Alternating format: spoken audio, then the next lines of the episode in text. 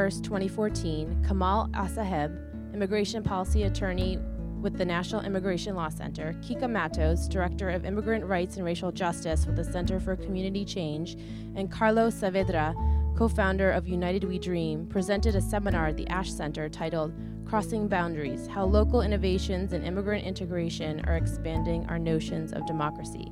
The seminar was moderated by Professor Quinton Mayne of the Harvard Kennedy School. This event was part of the Challenges to Democracy series celebrating the 10th anniversary of the Ash Center.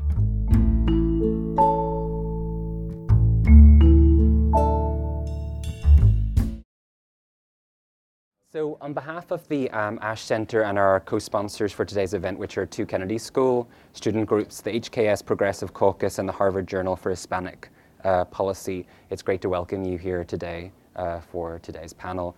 The topic of today's discussion is immigrant rights and immigrant integration.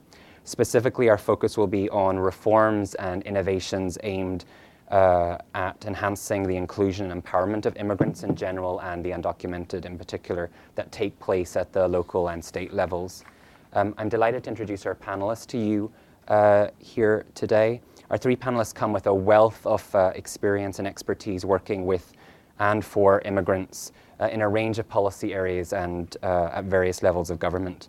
First of all, let me introduce uh, uh, Kamal, Kamal Essaheb. Kamal is an Im- immigration policy attorney with the National Immigration Law Center, uh, where he engages in advocacy and technical assistance relating to state and local enforcement of immigration law and access to legal status for immigrants. Uh, Kamal's advocacy focuses on the passage of the DREAM Act, uh, implementation of the Deferred Action for Childhood Arrivals program, and state and local enforcement of immigration law. Prior to joining the NILC, uh, Kamal was a practicing immigration attorney at CUNY Citizenship Now, a non-profit profit immigration legal services provider in New York City. Uh, Kamal is a graduate of Fordham Law School, where he was a Stein uh, Scholar in Public uh, Interest Law and Ethics. Um, our second panelist is Kica Matos. Uh, Kica is Director um, of Immigrant Rights and Racial Justice at the Center for Community Change. Uh, formerly, Kica was Deputy Mayor in the city of New Haven and it was in New Haven that she oversaw the creation of the groundbreaking Elm City Resident uh, Card program, which is an ID card for all residents aimed at addressing public safety concerns among the immigrant uh, population and create opportunities to engage them in, in civic life. Uh, Kica has a BA from Victoria University of Wellington in New Zealand, an MA from the New School, and a JD from Cornell Law School. Uh, Kica is a recipient of numerous awards, including the 2005 John uh, JFK New Frontier Award and New Haven's Register's Person of the Year Award. Um, our third and final panelist today is Carlos Saavedra. Uh, Carlos first became politically active when he joined um, other undocumented classmates in his high school here in East Boston to start a campaign to improve access to higher education. Uh, Carlos later became the national coordinator of the first national organization of undocumented youth, the United We Dream Network. And for this work in 2011, he was awarded the Activist of the Year Award by The Nation magazine.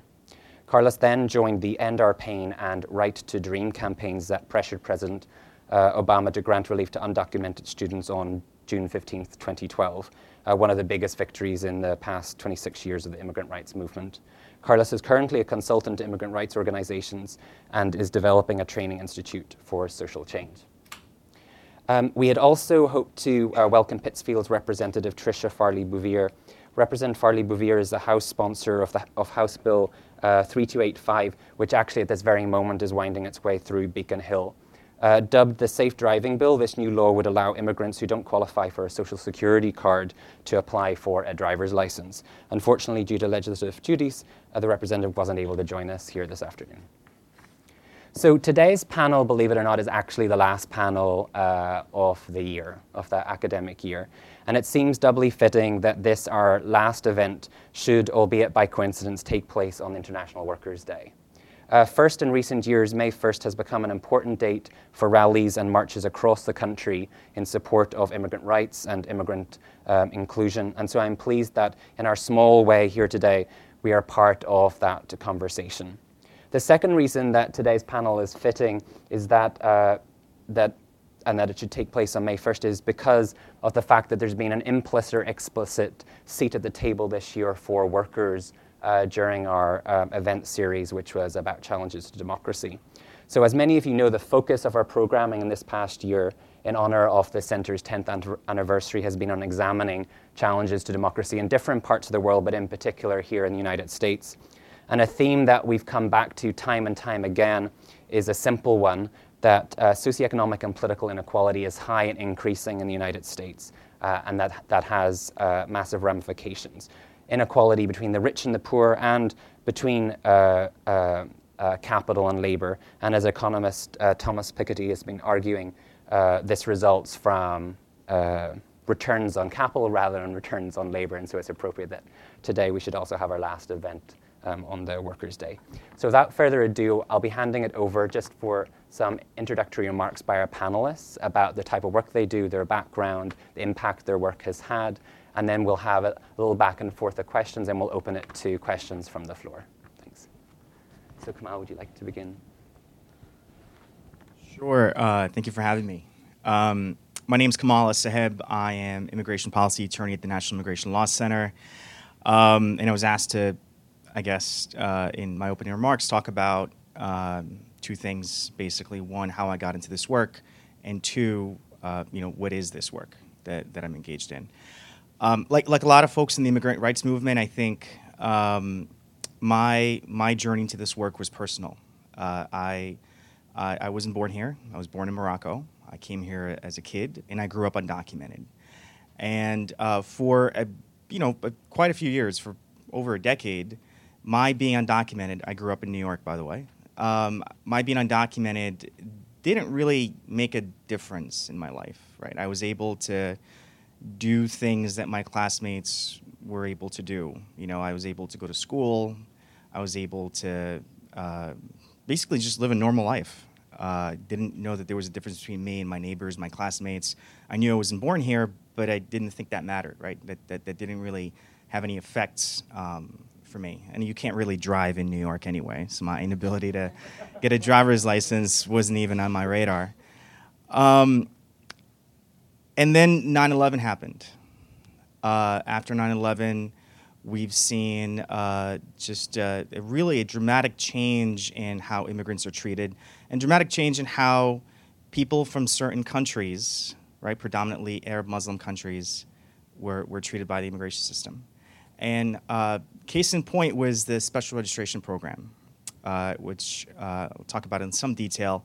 It was uh, an initiative of, I forget, it was then the Department of Homeland Security or INS, but it was an initiative of the federal government to basically identify people from uh, 24 predominantly Arab Muslim countries and, uh, and take enforcement actions against them. It was sort of advertised as this sort of way to find terrorists, um, you know, millions of dollars in and tens of thousands of people deported later. Not a single terrorist was identified through the program, but that, that, that, that was the idea.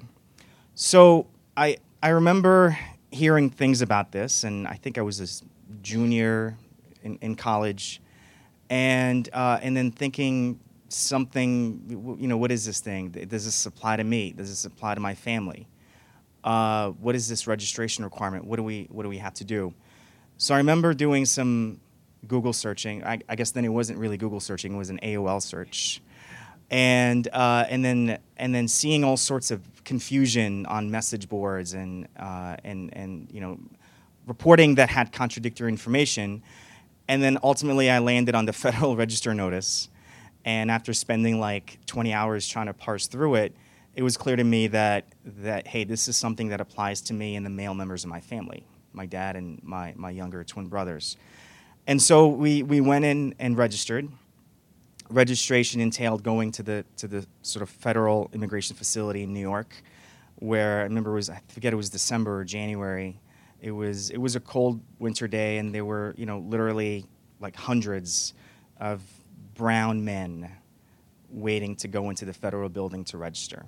And there was fear on their face, there was confusion, it wasn't clear, you know, nobody knew what was happening. All, all we knew was that we were going to, you know, present ourselves to the government authorities and then something would happen. And then once we went inside, we were in a room probably a little bigger than this, and you know, over hundred men are there, and they're sort of just interviewed one at a time. Um, and the interviewing was, you know, to me as a college student who was not politicized and you know was sort of agnostic to uh, to to politics to, to uh, and just thought the world made sense. It was it was probably the most memorable day in my life. Uh, I was you know having a mugshot taken of you, being fingerprinted, being asked how many times a day you pray, if you're a terrorist, if you know anybody who's a terrorist, asked to, for your wallet to be opened up in front of an officer, seen my dad get yelled at because he asked to go to the bathroom, and you know, seen him get yelled at, you know, by a man in, with a gun. Um, it really made me feel like I somehow needed to do something about it. So, it, to me, that was sort of the beginning of my politicization and, and the beginning of, of, of my interest uh, in getting into this work. And somehow I cobbled my way through law school, and uh, and you know I'm fortunate enough to be uh, a here because I was put in removal proceedings when that happened. They identified the fact that I was here without immigration status.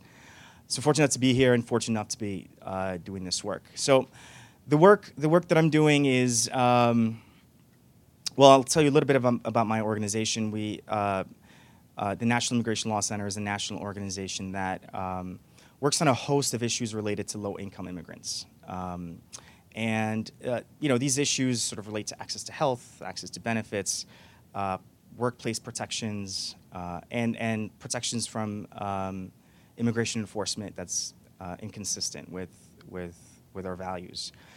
And we do that through, I guess we think of our work as as happening at least three dimensions, right? One is the issues, right? We work on a, the, the list of issues that I, that I just talked about. One is, uh, I guess, sort of the forum where it happens, right? State level, federal level, uh, even you know more local level, and then strategies. We we engage in um, policy advocacy, uh, in litigation, and we also provide technical assistance to, to legislators both federally and uh, at the state and local level. So um, I'm probably over time but I'll, I'm, I'm, happy to dig into some of these uh, details on, on, on, the work that we do as the, as the conversation moves forward. Can you guys hear me okay? It's more for the audio recording. So my story is nowhere near as interesting. I um, my journey into the immigration world began in 2001. I am what I call a recovering lawyer. I, for 11 years, I did criminal justice work, and um, I represented death row inmates in state post conviction and federal habeas proceedings.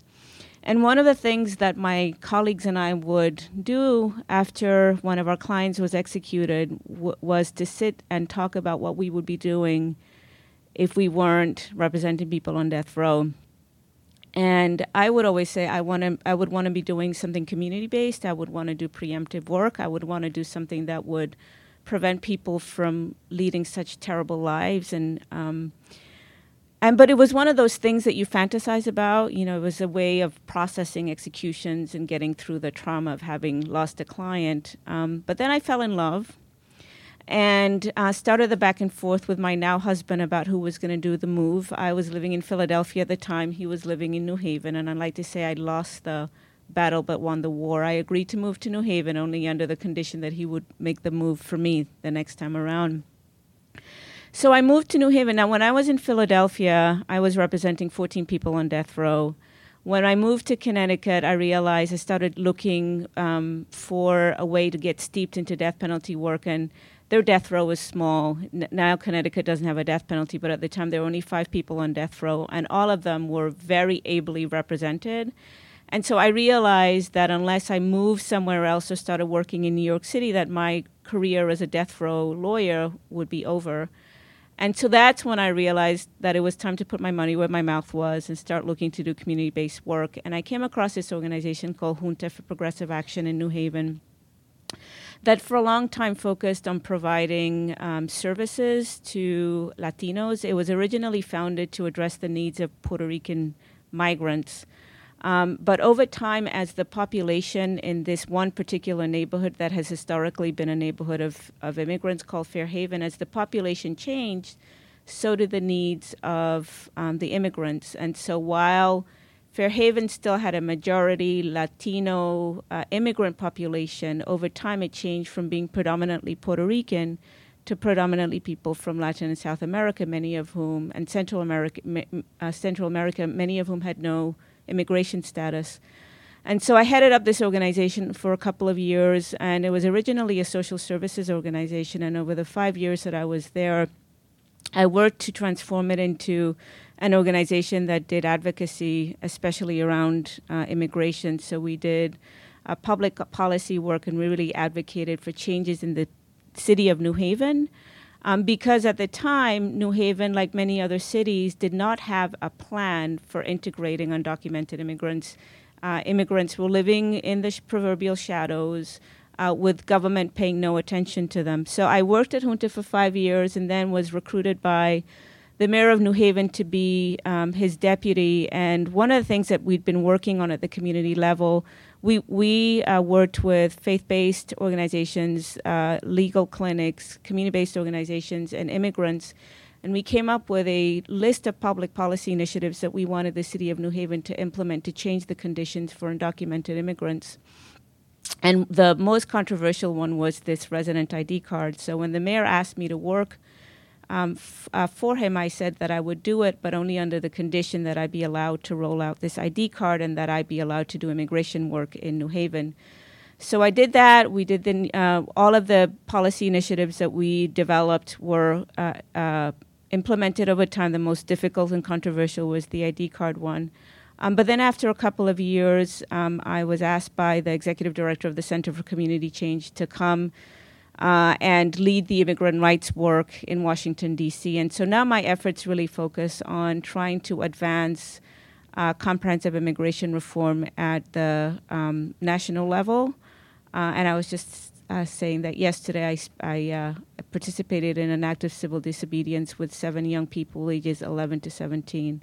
So I spent um, a few hours in jail, and I'm glad to be out. And on that note, I'm going to turn it over to Carlos. Thanks so much. Um, thank you, Kica. Thank you, Kamal. Um, okay, so my name is Carlos Saavedra. I am from East Boston, Massachusetts. So I'm from here. Uh, and I don't know, I don't even know my story anymore. But I came to the US when I was 12 years old. I'm originally from Lima, Peru. Came with my mother, my father, and my young brother was four years old. And I guess because we're talking about in-state tuition laws and all this uh, uh state immigrant laws, I'll tell more about that story. But actually, I went to high school here, and I started in seventh grade. And when I was maybe in ninth or tenth grade, uh, one of our teachers said to the students that he was, he, was a history teacher. He said, if you'll come to this set of meetings about, you know, kind of like this group that was talking about immigration, we'll give you an A automatically in the class. I wasn't part of the class, sadly, because an A will become very good at me, you know, at that time in my life. But as you can imagine, he had the first meeting and all the students were there, you know, even the ones that really didn't even care for school were there, you know? So he had this set of meetings and, uh, you know, I came with a visa, but six months later I was undocumented in this country and I had been undocumented most of my life in this country. I recently got my documents a couple years ago. And they had these meetings and nobody really talked about being undocumented in our school. Even between young people, we always kind of always said things to figure out like oh no i'm in the process i'm gonna talk to a lawyer right right kamal? All the things we say to like uh, not say that we're undocumented because probably half of us don't even know what the heck that means. So he starts having the meetings people start talking about it and they're talking about it and people are crying about and then they realize that wait the big crying has to do that there's no way we could go to college because they're going to charge us three times the tuition and i think that time here in umass was like eighteen to twenty-two thousand dollars. I mean, and we couldn't apply for financial aid, you know, loans, all the nine yards. So we're just thinking, well, what's the whole point of this thing, right? Because we, some of us, I, I remember when I was thirteen, no, fourteen, I talked to my parents literally on a Sunday afternoon and I said to my mom, I made a plan to her and I said to her, Mom, I'm gonna quit high school so I can go work and I'm just gonna come back in 12th grade because might as well come back in 12 because there's no point for this thing, right? We might as well do work because we were struggling financially. So the students realized this and they said, we're going to do a campaign. And the local coalition, Mira, here supported them they did the campaign and they did this big event. And they did an event, they told stories. But back then, people wouldn't come out as undocumented yet. They would just tell a story. And if you weren't documented, you will kind of see the code language, if you know what I mean. So I went to the event and I saw this code language and I heard one of my friends, Monica, tell her story. And she tells her story, she's crying, and I have the time, I'm like, I don't understand why she's crying because I wouldn't get the whole code. So I went to talk to her later and say, Hey, Monica, what's what's going on? Like, why can't you go to school? And she says, Well, girls, because I don't have papers. You know, she's really sad. You know, to me, I just took it. My way to coping it is I just made a joke about it throughout high school. That's the way that I dealt with that huge uncertainty of not having papers. You know, uh, people deal with it different ways. You know, so I said, Monica, oh my God, I didn't know you didn't have papers because I don't have papers either. To me, was the most exciting thing to find somebody that didn't have papers because nobody talked to me about it, not even my parents. So Monica tells me, yeah, and I said, Monica, well, who else is undocumented here? I says, well, him, her, her. People start pointing out like 50 people in the crowd. I'm like, oh my God. Well, most of us here are undocumented. So she said, yeah, we want to push for in-state tuition. So she educated me on it, and I joined the team. For three years throughout high school, every time after school, we went to meetings. We visited 60 high schools in about three years. We met with every legislator in Massachusetts. We cried to every legislator, you know. I used to f- look for the careers of the legislators because they always ask us, "Well, what do you want to be when you grow up?" And I will tell them their career. You know, I want to be a lawyer. I want to be a, I want to be a journalist. You know, and all the stuff. You know, um, that was my kind of deal.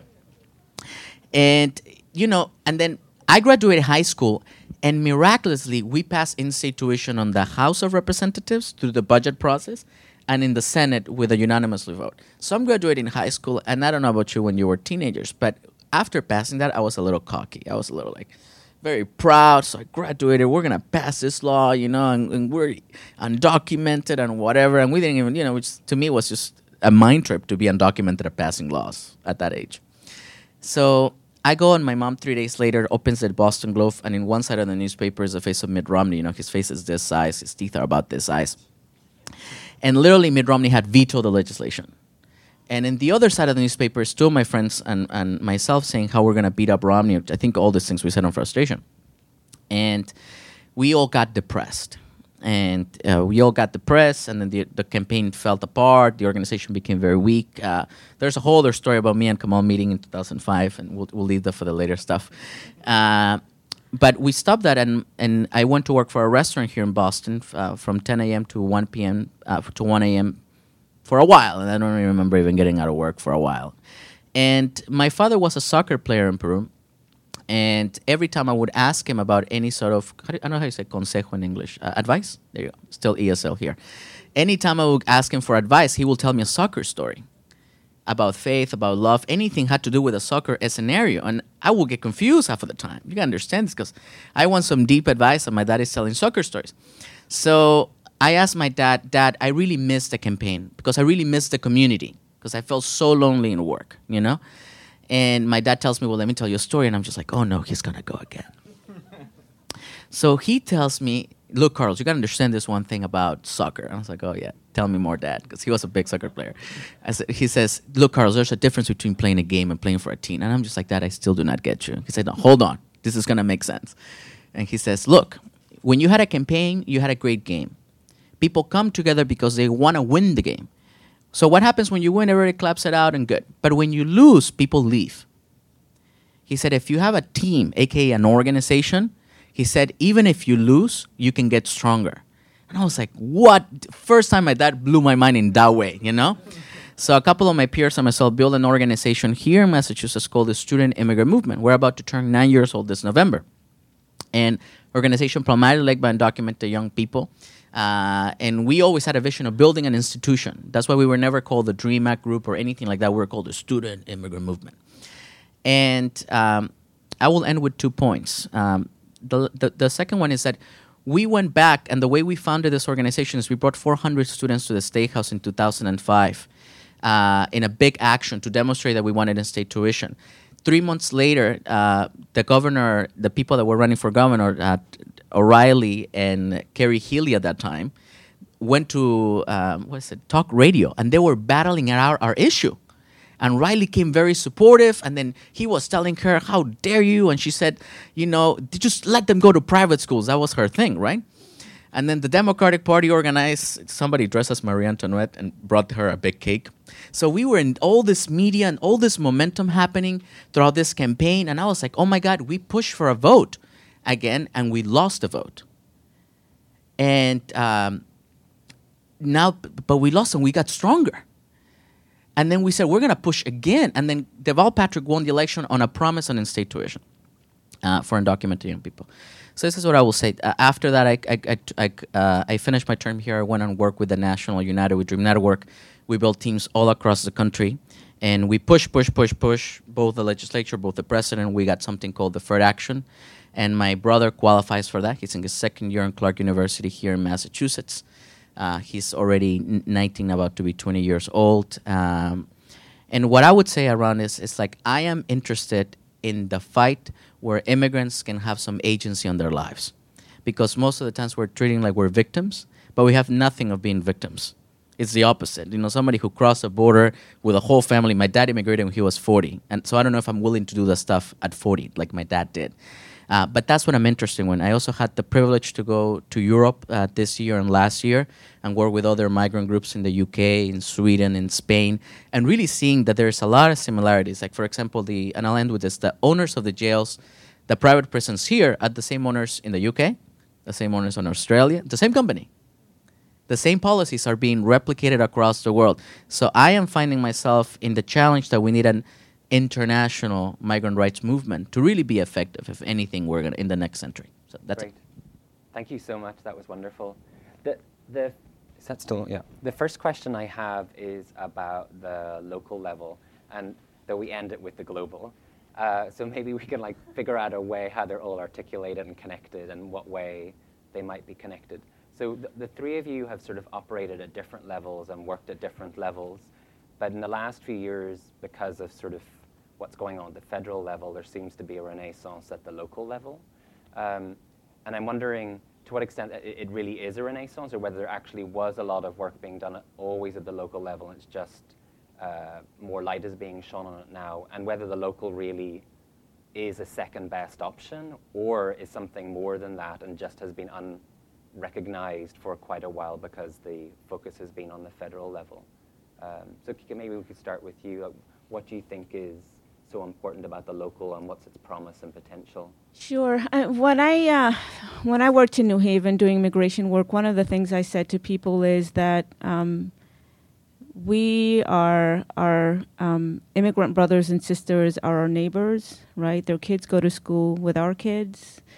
Um, many immigrants they change your sheets, they serve your food, uh, they do the work that um, other immigrants did um, in previous generations, and that continues. And so, problems that immigrants face are our problems, and there are challenges. And when an immigrant gets murdered in the streets of New Haven, we don't get to call the federal government and say, This is your problem, solve it. It's our problem. And so I believe strongly that uh, it's really important for local communities to be very active and to create communities and environments that allow immigrants to thrive and to prosper. Um, you know, your question about whether th- whether um, there's been a growth in local initiatives or not, I think what I it, it's a very difficult question to answer because I didn't do the qualitative research to be able to answer that adequately. But I will say this: um, I'll make two observations. One is we really have an immigrant rights movement now, and it's growing every day, and it's growing in parts of the country, including the South, where previously um, there was very little advocacy around immigration issues. Um, and the force of the movement is now being felt all over the country, both at the federal level and at the local level. Um, but then the other thing I would say is that over time, um, because in in part because of the movement and advocacy efforts at the local level, we have seen a lot of changes in the way that immigration has been articulated and advanced. So for a long time, what we saw was a lot of um, instances of anti-immigrant laws being passed, like in Alabama and in Arizona and the immigrant rights movement, a lot of time, had to focus its efforts on fighting bad laws uh, and confronting people like Sheriff Arpaio. Um, and now what you're seeing is more successful efforts like the ones that Carlos explained, where people over time um, have really honed their skills around advocacy and really advanced the pro immigration agenda. So you've seen more and more states pass in state tuition bills. You're seeing more and more states pass bills allowing for immigrants to have driver's licenses. More states have immigrant ID uh, cards, and more efforts are really being made at the local level to advance a pro immigration agenda. And I have no idea. And I'm not going to be, I'm not going to engage in profanities because I don't know anybody in this room, but I don't have, I have no idea when these people in Congress are going to get it together to advance immigration. I think it's a disgrace that we're still uh, fighting for comprehensive immigration le- legislation. I th- think it's a battle worth having. But in the meantime, we can't wait for them to get it together. We really have, I think, an obligation to engage in local level work at the municipal level and at the state level. Sure. Um, so I, I actually think we're in a really exciting moment. Uh, the pendulum is swinging really heavily in the direction of, of, of pro immigrant initiatives, and that hasn't always been the case. So, four, month, four years ago, last week, uh, Governor Jan Brewer in Arizona uh, signed into law uh, SB 1070, Arizona's anti immigrant law that was really about the exact opposite of integration. It was about expelling as many people as possible, as many undocumented immigrants as possible from the borders of the state of Arizona. Uh, just a couple of things that the law did it required local police to check papers uh, of individuals they suspect to be undocumented. It created uh, criminal provisions, right? These are you know provisions that were written into the Arizona code that criminalized harboring of individuals who are undocumented. Now, what does harboring mean? Well, it, it could include driving your mom, your undocumented mother, to the grocery store, if uh, even if you're a U.S. citizen, um, and criminal, you know, and, and, tons of other provisions criminalizing, you know, uh, uh, the seeking of work by undocumented day laborers, and and, and, and so on. Um, once Arizona did that, uh, five states uh, more or less immediately followed suit Alabama, Georgia, South Carolina, Utah, Indiana. Uh, and it really looked like this is 2010, 2011, that this was going to be the national trend. Um, now, all these laws have been litigated. My organization is one of the uh, organizations that are fighting these laws, and and for the most part, they've uh, they've most of these provisions have been blocked. Um, there was a case that went up to the Supreme Court in 2012, and all the other cases are in various stages of litigation. Um, but then in 2012, uh, actually probably starting around uh, after the election, November 2012 election, we started seeing a bit of a sea change. You know, all the hard organizing work that, that people like Carlos have been doing, you know, that the student immigrant movement are doing, and all around the country, all that hard organizing work in immigrant communities was really given a lift by what happened in the election. Uh, what happened in the election and by the president's DACA announcement in June of 2012. I think what happened, part of what happened, I mean, I think it's a much more complicated story, but part of what happened is the immigrant rights community felt a win, right, when DACA was announced. And when President Obama was elected with a 40 point win among Latinos and over a 40 point win among uh, Asian Americans, people felt like you know immigration reform was inevitable that this is that demographics were destiny and that if any party is going to compete on a national scale it had to address the concerns of, of, of, of immigrants. And we, we haven't seen the consequences play out in Congress, right? We've, we, we, we've seen, we saw a comprehensive bill uh, that includes a path to citizenship uh, pass the Senate. We haven't seen that, uh, you know, get through to the, from, you know, we haven't seen the, the same from the people in, in, in, in, the House. But, but we've seen the consequences uh, felt at state legislatures and, uh, you know, and, and, and local governments around the country. We've, we've, we've seen um, driver's license bills, you know, bills allowing undocumented individuals to, to get driver's licenses in uh, multiple states this year, this year or last year. We saw uh, tuition, tuition equity bills pass in various states. We've seen, uh, and this last piece is the one that surprises me the most.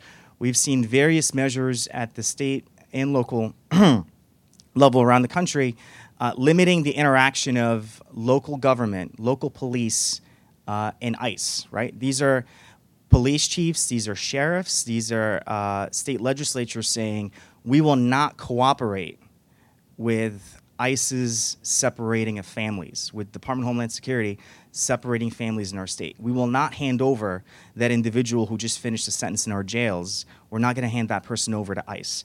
So uh, we are really in the middle of a really exciting pendulum swing. Uh, you know, with some of these policies. Now, why is that happening? I think part of it is politics, and I touched on that. I think another part is it's just straight up good policy. I think what we've seen over the last couple of years is the, the, the policy case for some of these things. You know, the, the public safety reason, the, the public safety rationale for, for, for having people who are undocumented have driver's licenses, the, the, the, the return on investment uh, for having uh, you know a tuition equity law, the the you know the the, the building public trust between police and immigrant communities.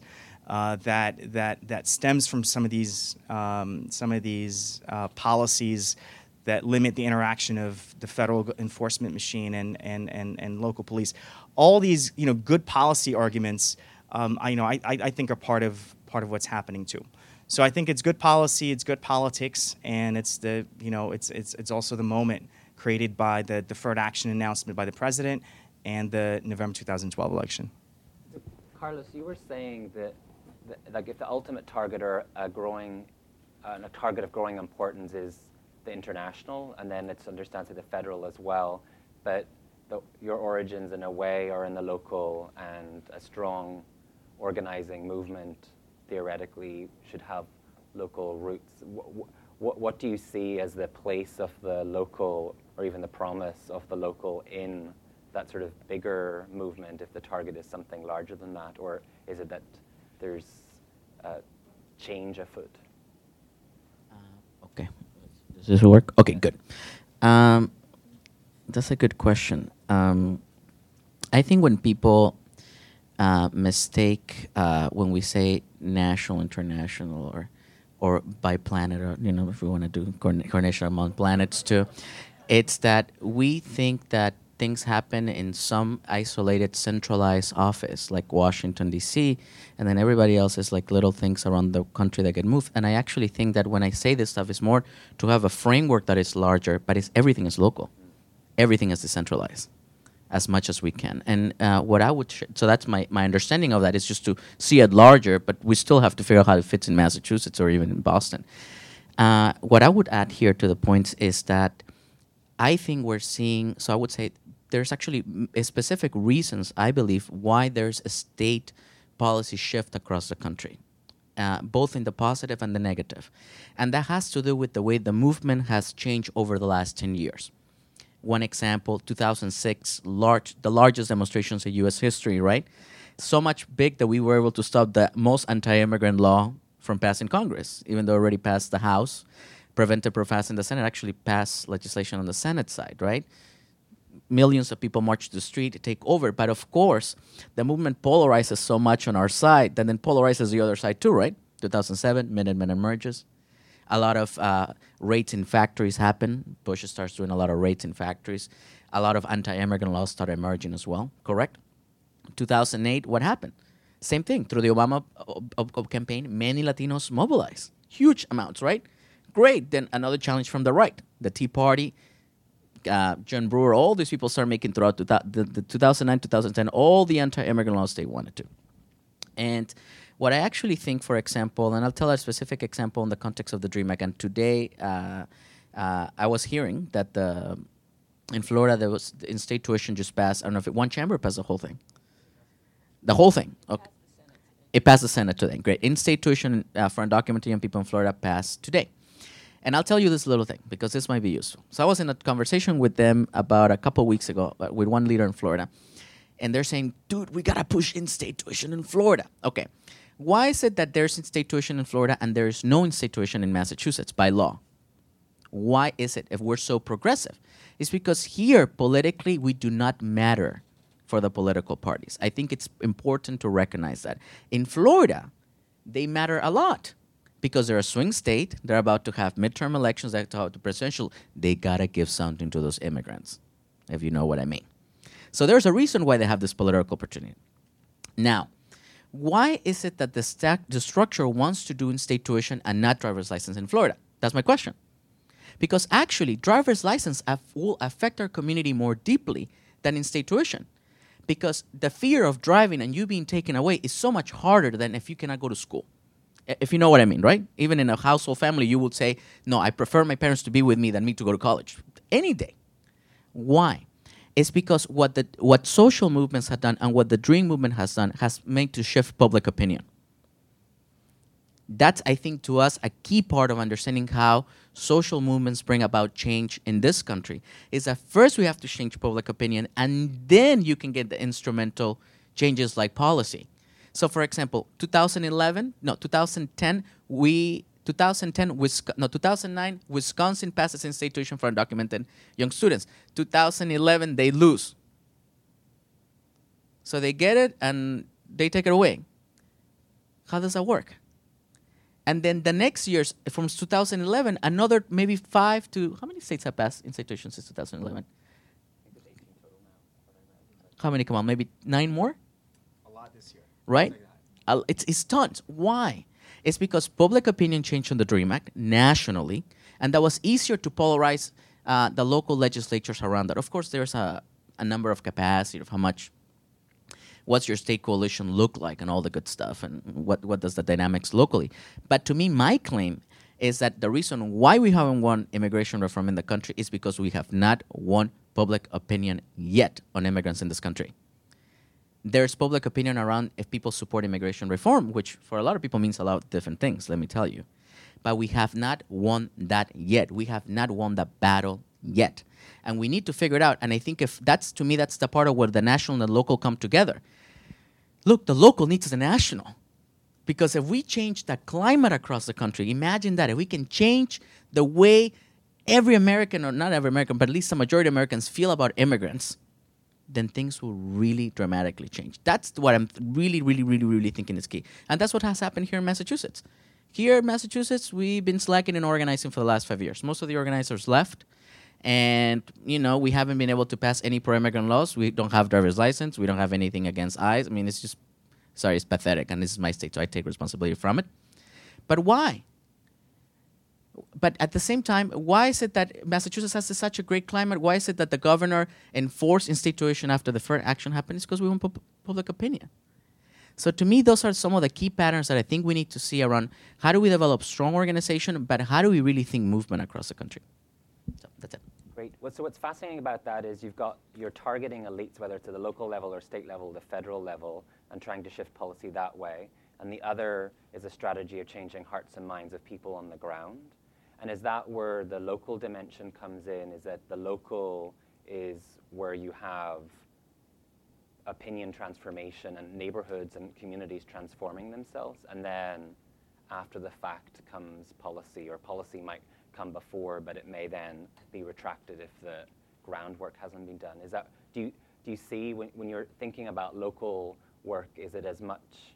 I mean, part of the local work seems to be about getting goods and services and inclusion and empowerment for certain groups, immigrant groups, the undocumented, and that's not necessarily a community-wide transformative story. An, a transformative story would be embedding that in the what is that sort of work going on and how effect and has that, has, has that changed over time the broader changing hearts and minds at the local level through local activism I can go first and then I'll give my mic and one talk for a while. what I would say is that leadership development and organization has a lot to do with this. 2006 produced huge amounts of leaders, right, Kamal? A lot of people get active. A lot of people say, I want to develop organizations. I see some heads nodding, of course. 2010, SB 1070 produces a lot of leaders. So I would say that in the last five years, we have really increased the capacity of decentralized immigrant organization across the country. United We Dream emerges, other Dreamer networks emerges. The domestic workers get really strong. The National Day Laborers Organizing Network gets really strong. So I think that we have to think about who are the people driving these local fights. Uh, those are local leaders that most of the times are volunteers. That what happens is they go into these big moments in 2010 and 2006 they see that something is possible that's very important confidence is very important but then they say we're going to do local organization here and do something more about it and what happens is that because there's this networks they see well why can't we do what california is doing which is the thing that people in arizona ask themselves all the time or here in Massachusetts, we always ask, why can't we do the thing that New York does, right? Even though we don't like them too much. I mean, it's cool. But why is it that we cannot do it? Why is it that they had in state? When did you pass in state tuition? 2004? Why they and why not us? But that is the challenge I think that leaders po- pose on themselves to do more organizing, which I think if we increase organizational capacity, we can win in, in no time. So I mean, in, in, when I think about the relationship between you know developments at the local level and developments at the federal level, I mean, part of it is the same wave, right? I mean, I think we are seeing a wave of, you know, maybe we haven't changed public opinion yet on on on immigrant, you know, total immigrant inclusion, right? Giving a path citizenship to all immigrants who are here undocumented.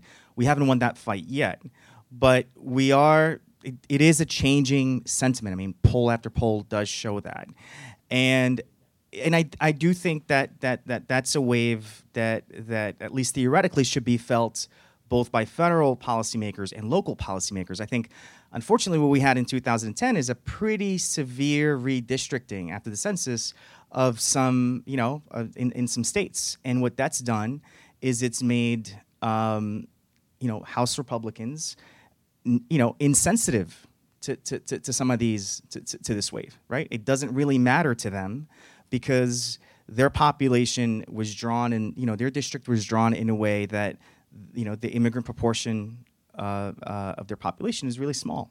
Um, and I think we've seen sort of the effect of that play out. We, we had a, a pretty robust conversation in the Senate about immigration reform. Uh, we had a bill, uh, you know, and some people like it and some people don't, but it's better than any bill that's uh, that that's that that's uh, any comprehensive bill that's passed. Um, but the conversation ended in the House, which is run by House Republicans, many of whom are really immune from from the effects of you know organizing and the effects of public opinion as it relates to immigrant issues. Um, you know that's that's you know that that that's been shifting. Um, so I think that's that's that's part of what's happening here. Thank you. I um, I think your question is is to me akin to which comes first, the chicken or the egg, and I'm trying to figure out how to answer it in a way that uh, so that I don't come across like a dog chasing its tail. So I will make f- an observation and say there are five things that I would point to. Um, in terms of changing conditions that we are now confronting for the better, one is political power. Uh, and I think Carlos mentioned it. Look, it's no surprise that um, uh, there is more attention paid by Congress to uh, issues of immigration. Frankly, the reason is because of the 2012 elections, right? Where right after 71% of Latinos voted for Obama, 84% of Asian Americans voted for Obama, and the immigrant rights movement, I think, was smart enough, writ large, to exercise its political muscle after the elections and claim that victory. Um, and now, um, because of the changing demographics of the country, which I think is a second factor, both parties are realizing that they do need to pay attention to immigration issues. In particular, I think there's a civil war going on within the Republican Party between um, uh, elected officials who, who are only worried about their own elections and because of gerrymandering really don't care about um, immigration issues right but then the, that the other side of the civil war is republican leaders who realize that if they don't get right with immigration they're going to quickly become an extinct party and by the way there's the 2016 elections coming up the other thing I would say is that immigrant families are becoming more empowered. And one of the observations I make um, of this movement is, and one of the things that we focus on where I work, is really elevating the voices of people most affected. For a long time, the immigration movement was um, led by talking heads. Uh, many people who were not themselves immigrants, who did not have the immigrant experience, and were DC based and really had no clue about the lives of the people most affected.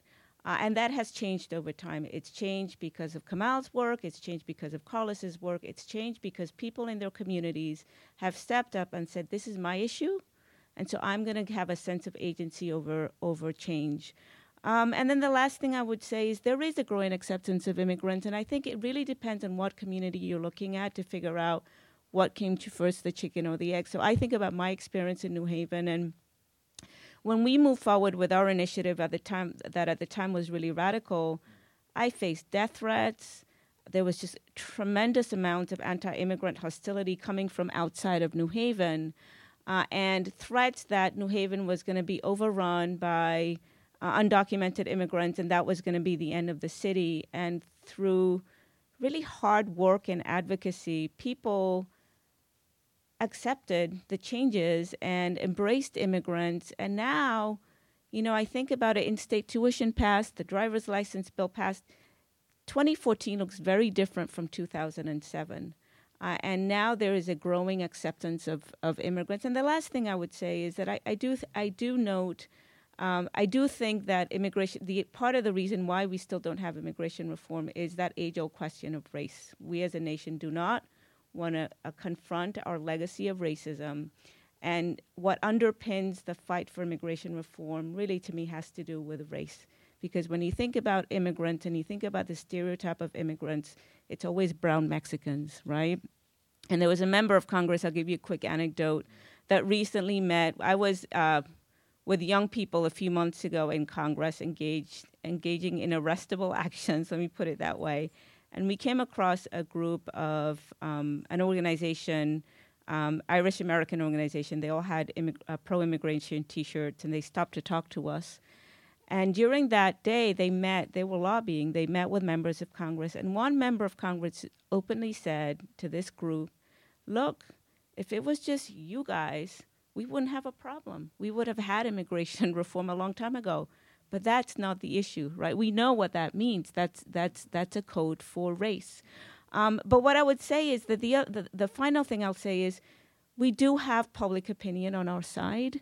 Um, and Carlos is right. It really depends on ultimately with these public opinion polls how you ask the questions. But poll after poll over the last two years have shown that the overwhelming number of Americans now support immigration reform with a path to citizenship.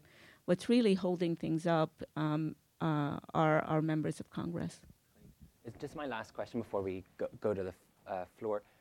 So IDs, municipal and state driver's license, and then in-state tuition seem to have been the two most important policy areas over the last decade. What do you see going forward uh, as being some of the most important policy areas at the local or state level in terms of what people are pushing for or targeting, but specifically at those levels that those levels can actually address or produce policy on? I'll, since I have the mic, I'll just answer it really quickly and turn it over to you guys. I would say two things. One is it's really important for communities to keep fighting back against law enforcement, right? Every day, 1,100 people are deported in this country, and we now have 2 million people who've been deported under the Obama administration. And these are deportations that lead to the destruction of families. I mean, I spent the last two days that seven young people who got arrested yesterday, ages 11 to 17, uh, agreed to get arrested because all of them have parents who are either in deportation proceedings or who have already been deported. And they are a microcosm of the 4 million kids who have undocumented parents and the thousands of kids who have had um, families separated because of our broken immigration system. So I think it's important to keep fighting back against secure communities and to keep fighting back against deportations. But the other thing is, I do think it's important to affirmatively push for initiatives that make sense at the local level, that not just make life easier for uh, for immigrants, but create thriving thriving communities. I, I mean, I think the the trend which we've seen really just explode literally over the last week, two weeks, three weeks. Uh, around uh, limiting cooperation between uh, local enforcement and immigration enforcement. I think that that that's that's that that to me is that's that's the future. Um, back in 2008, 2009, started the Bush starting with the Bush administration there was this rollout of a program called Secure Communities. Now, what Secure Communities does is, you know, somebody come, you, anybody gets booked in a jail or gets booked at the station, uh, their fingerprints are taken. Um, normally, what happens is those fingerprints are taken to the FBI. Police officer gets sort of who, who's there. The police station gets uh, some sort of readout saying, you know, this person's got a warrant. This person, you know, this is what their criminal history looks like. Starting 2008 in addition to that information going to the FBI, in addition to the fingerprints going to the FBI, they're additionally going to DHS, right? So if you're booked at a station, your prints are not only going to go to, to the FBI, they're also going to the Department of Homeland Security. The Department of Homeland Security is making an assessment as to whether you're deportable. Are you an immigrant who's here without immigration status, or are you here with immigration status and then the crime that you're accused of makes you deportable? Now, that is a really dangerous form of information sharing, and it's had huge impacts around the community, right?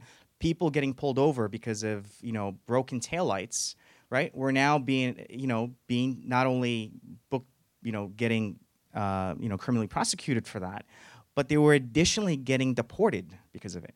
So traffic violations have become sort of this this mechanism for funneling you know immigrants into into the deportation machine. Now, what we've seen over the past, I guess, starting in 2012 and really just exploding in the last couple months, is states saying, no, we're not going to do that. We're not going to break up our families, um, you know, because of the Secure Communities program. You know, just because somebody, you know, commits a minor offense or just because our local police encounter somebody doesn't mean we have to turn them over uh, to immigration and customs enforcement. And, you know, you know, literally county after county, you know, in, in, in Oregon, as we speak, in Colorado, in Washington, are making decisions as we speak about, about whether to, to, to, to stop participating with, uh, with federal uh, immigration enforcement. And I think right now, um, one of my colleagues just, just did some math today 45%, 45% of immigrants uh, live in a jurisdiction that's opted out of this sort of cooperation. Now, think about it, that's a huge, huge, huge proportion of, uh, of immigrants that are not going to be, you know, subject to this sort of, uh, you know, to, to, to, this sort of risk of separation. Yeah. Great. So let's open it up. Yeah.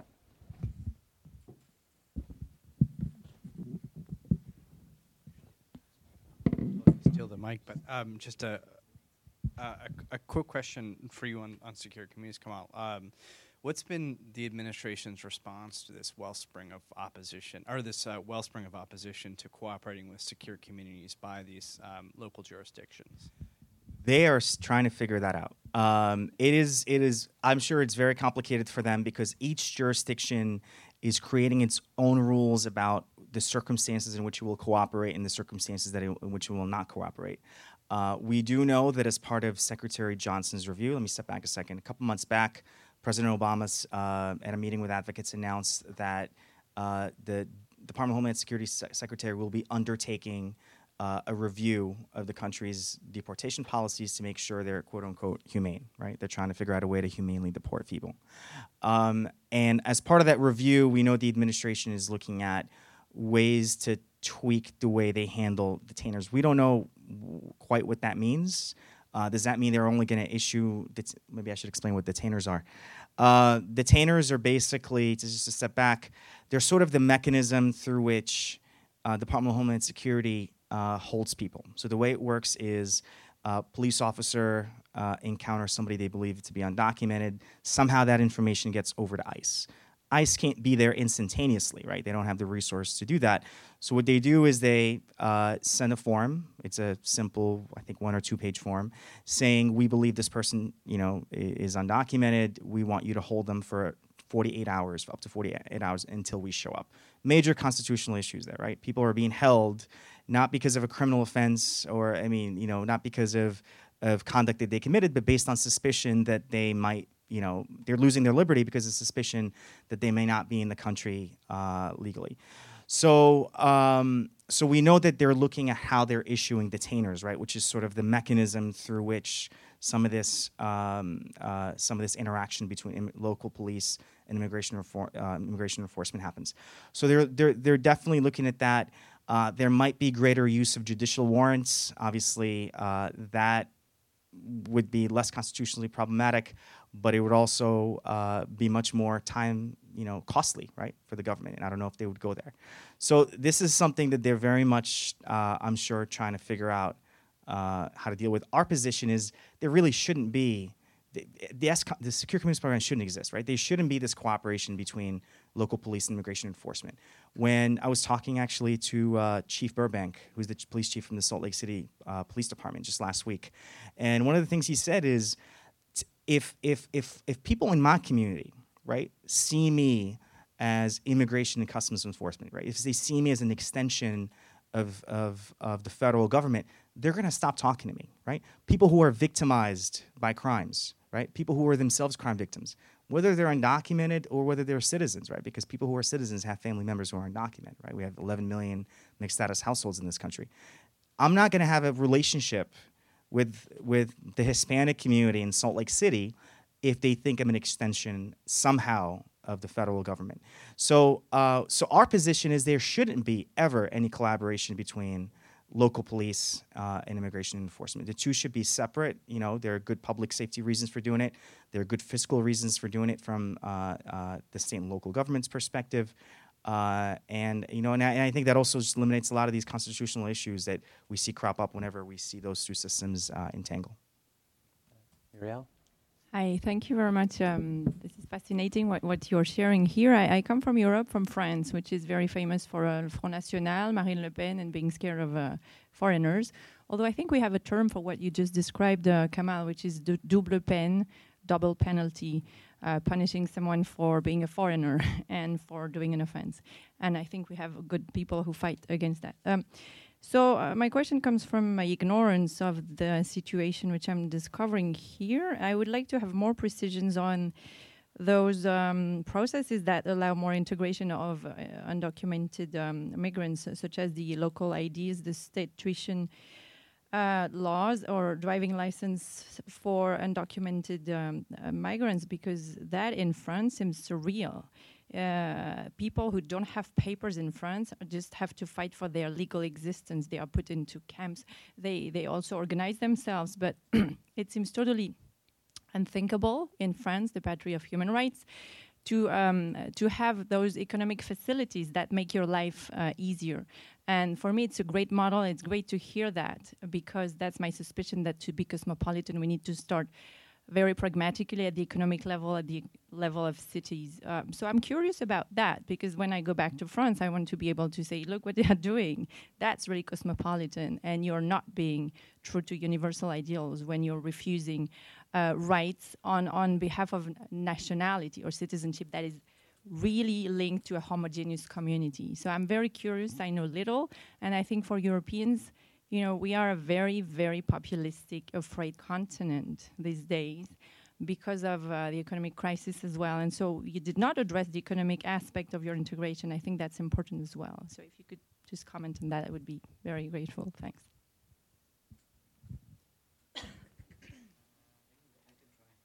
Um, so I think um, I would say two things, maybe three things. Um, one is that there is this uh, thing that immigration is a new thing.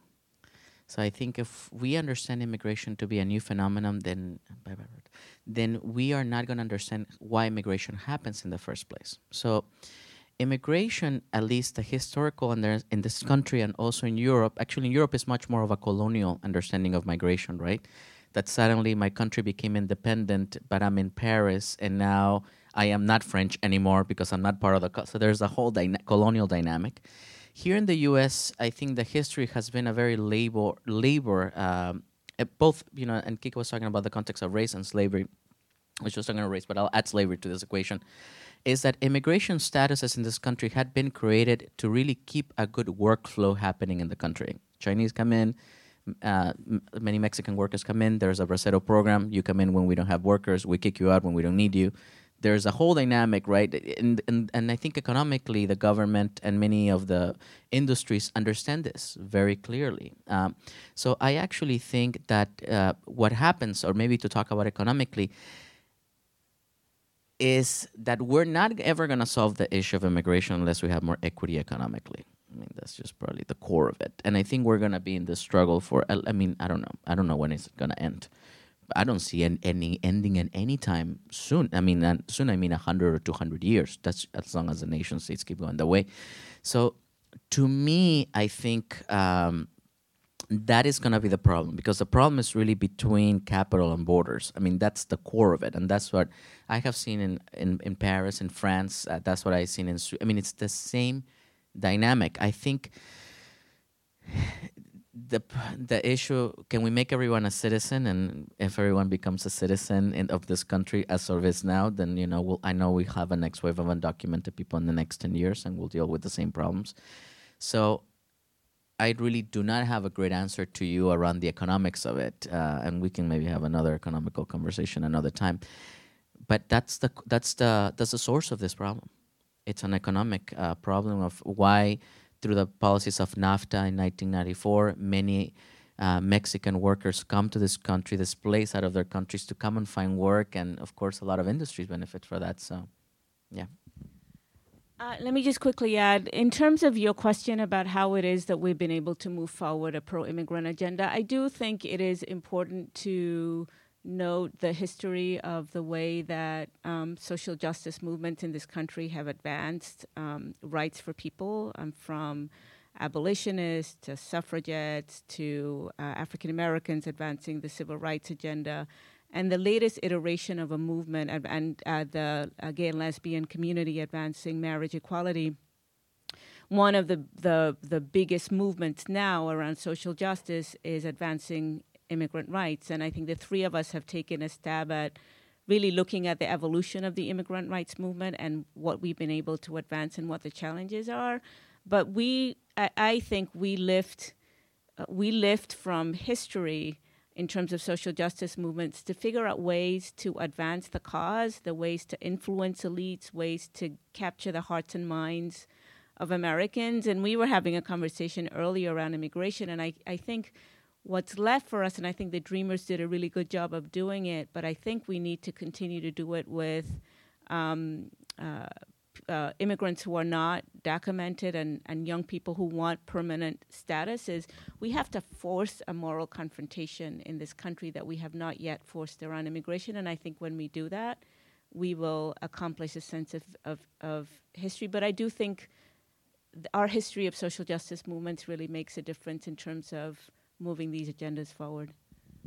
So let me just add one more dimension to this, getting at the question of how some of these uh, state initiatives were won. I think this it's, it's mostly driven by a lot of the stuff that we've we've been talking about, but I do think there is an um, one contributor has been this making of the policy case behind some of these uh, behind some of these initiatives. So, for example, in-state tuition, right? It costs the state money to, you know, the argument from the other side is it costs the state money to charge undocumented individuals lower tuition um, for to, to go into the state colleges. The case has been developed through, you know, various state fiscal groups that actually states get a pretty good return on investment from that, right? You know, there, there's there's a tax collection on the other end. We're not just taking somebody and giving them in-state tuition. They become a member of the community. Their earnings go up, and so on, right? Driver's licenses. You know, the public safety case for why you should have driver's license, you know, universal driver's licenses has been made pretty strongly, right? Um, um, uh, in terms of this entanglement of local enforcement and, and immigration enforcement, studies have been done to show that there is a serious opportunity cost in having local police. First of all, there's, an, there's a serious absolute cost in having local police investigate immigration status, but there's also a serious opportunity cost in having them do that. Right? There was a really deep study done uh, in uh, of Maricopa County uh, in in Arizona, which is sort of the textbook example of where immigrate. You know, how, how can immigration enforcement, where immigration enforcement can can go too far. And what the study found is during a five year period, when um, immigration enforcement was was really ramped up in the county, and where the county's budget uh, grew at four times the population growth rate. Right, so this is not a lack of money that's happening here. Um, all indicators of public safety went down. Right, the homicide rate went up at the county level, even though within the major cities in that county, the homicide rate went down. The um, number of warrants issued went down. The number of cases closed went down. So that sort of analysis, right, making the public policy case for for for these uh, you know for these policies has been I, I don't think it's the number one factor, but it's been really key in in moving you know certain moderates and Republicans who are on the fence on some of these issues. Maybe last question, Jason. Do we have him? Can't see the clock. Oh, two, yeah. So this is a kind of a broad, a general question for for all three of you. Um, as you're, as I'm sure you're aware, there was uh, immigration amnesty was was accomplished in 1986 under President Reagan, at a time when there was actually very little, uh, well, not very little public support, but less, certainly less public support for amnesty. Um, and yet, at this point in time, where there's a lot more support for amnesty, in fact, recent polls show about 70% of Americans are in support of some form of amnesty. Um, it seems like uh, it's some kind of impossible task to get uh, an Im- immigration amnesty bill passed. And I was just wondering, what do you think the special challenges are today that might not exist, uh, have existed back then, that are preventing um, this kind of legislation from moving forward? Uh, hi, my name is Isaac Lara. I'm a joint degree uh, candidate between Columbia Law School and Harvard Kennedy School. Uh, also an immigrant, uh, of child of immigrants from Pakistan and from Bolivia. Um, uh, I usually get that reaction. Uh, so my question is, I think it's fairly common for folks to kind of um, point the, the finger at, at Republicans in Congress and attribute the failure of immigration reform to them. However, I also think it's illustrative and reflective of the inability of, of organizations such as yours to actually exert influence on Republicans in Congress. So I'm curious, uh, to what extent have your organizations uh, partnered with um, uh, trade associations, uh, business groups that Republicans will actually listen to? Because those are the kinds of groups that are bankrolling their campaigns and bankrolling these candidates. Thank you. Uh, and specifically, I have in mind like things like Forward U.S. or uh, you know, the U.S. Chamber of Congress, uh, Con- uh, Commerce. I will be very quick with your first one. I think we have a hopelessly broken Congress, right? We have um, uh, a Congress that has uh, a record for passing the fewest number of legislative bills, um, which I think is a disgrace. I think the number is at 19. Um, and uh, we have uh, a president who is also unwilling to flex his political muscle and wield the kinds of threats that he needs to wield to members of Congress to say, if you don't move on legislation, I'm going to move forward with executive action. To your question, um, there was a time, so after the failure of 2006 and 2007, um, the congressional failure to move forward on legislation, which Carlos talked about earlier, the immigrant rights movement, um, uh, national organizational leaders got together and engaged in a postmortem of what were their failures. And amongst the things that they recognized as a failure was a lack of what exactly what you talked about, a lack of influence um, of uh, uh, more conservative people who fell on the more conservative spectrum. Uh, we would were all all of our organizations would have been considered uh, progressive or, or left of center or far left. And so an organization called the National Immigration Forum then took on that responsibility, and they have created something called Bibles, Badges, and Business. And their entire input into this uh, effort to move the agenda forward has been to engage um, business leaders, including the Chamber of Com- Commerce, which have done tremendously successful. Um, uh, conservative faith based leaders, they've done this incredible job of mobilizing evangelicals across the country as well as law enforcement officers. So uh, they are really um, organizing in very effective ways the more conservative um, uh, people along the immigration spectrum. And one of the things that I like to say, which is true, is this is the one issue that I think that is outstanding where there is now actually bipartisan agreement on, on the need to pass immigration reform. What is holding this hostage is the Tea Party. So the extreme right wing of the Republican Party is to blame for um, for the lack of movement on, in Congress. But just this week, um, uh, the National Immigration Forum brought in these evangelicals who are now threatening civil disobedience themselves. And uh, the Chamber of Commerce has organized business so that I don't know if you saw the article in the New York Times a couple of weeks ago where um, growers around the country, including Washington State and California, are threatening to withhold campaign contributions for Republicans if they don't move forward on reform. So I think your critique would have been a really fair and correct one a couple of years ago, but that is no longer no longer the case. Do they need to ramp it up as fiercely as more progressive organizations are? I would say yes, but then again, I'm biased. Yeah, so I think I'm going to try to answer both your questions with the same answer. I'm going to try to be efficient here. Um, I think I think it was just you know it, it's exactly what Kica said. I mean I think you have a I don't know what the number is 20, 30, 40 members in the House of Representatives who are holding not just immigration reform but lots of other issues hostage. Right? You know they're all the the the the, the, the speaker sort of continuously announces this so-called Hastert rule, right? I'm not going to move on in a bill without the majority of my caucus, right? I'm not going to, you know, I'm not going to hand over, I'm not going to pass Democratic Party's policy with like a handful of my members, right? I'm only going to move forward with any legislation that has the majority support of my party. Um, but he's had to break it multiple times, right?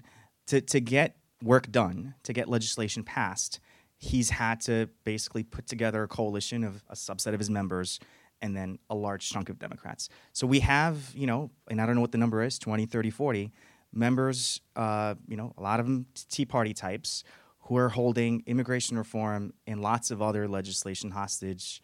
And I don't know how to, and I don't know if the chamber knows how to break them. I don't know if forward.us knows how to break them.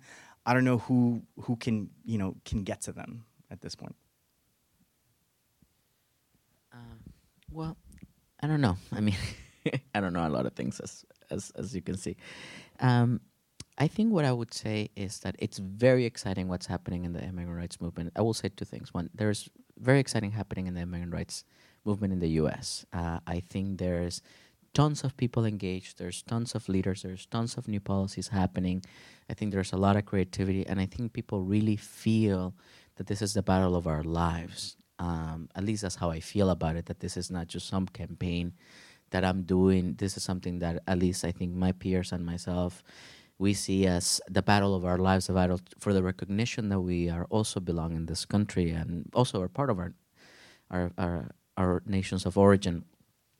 I think what gets me excited every morning is that I've been able to see those moments when we have the support because I think we have increased support.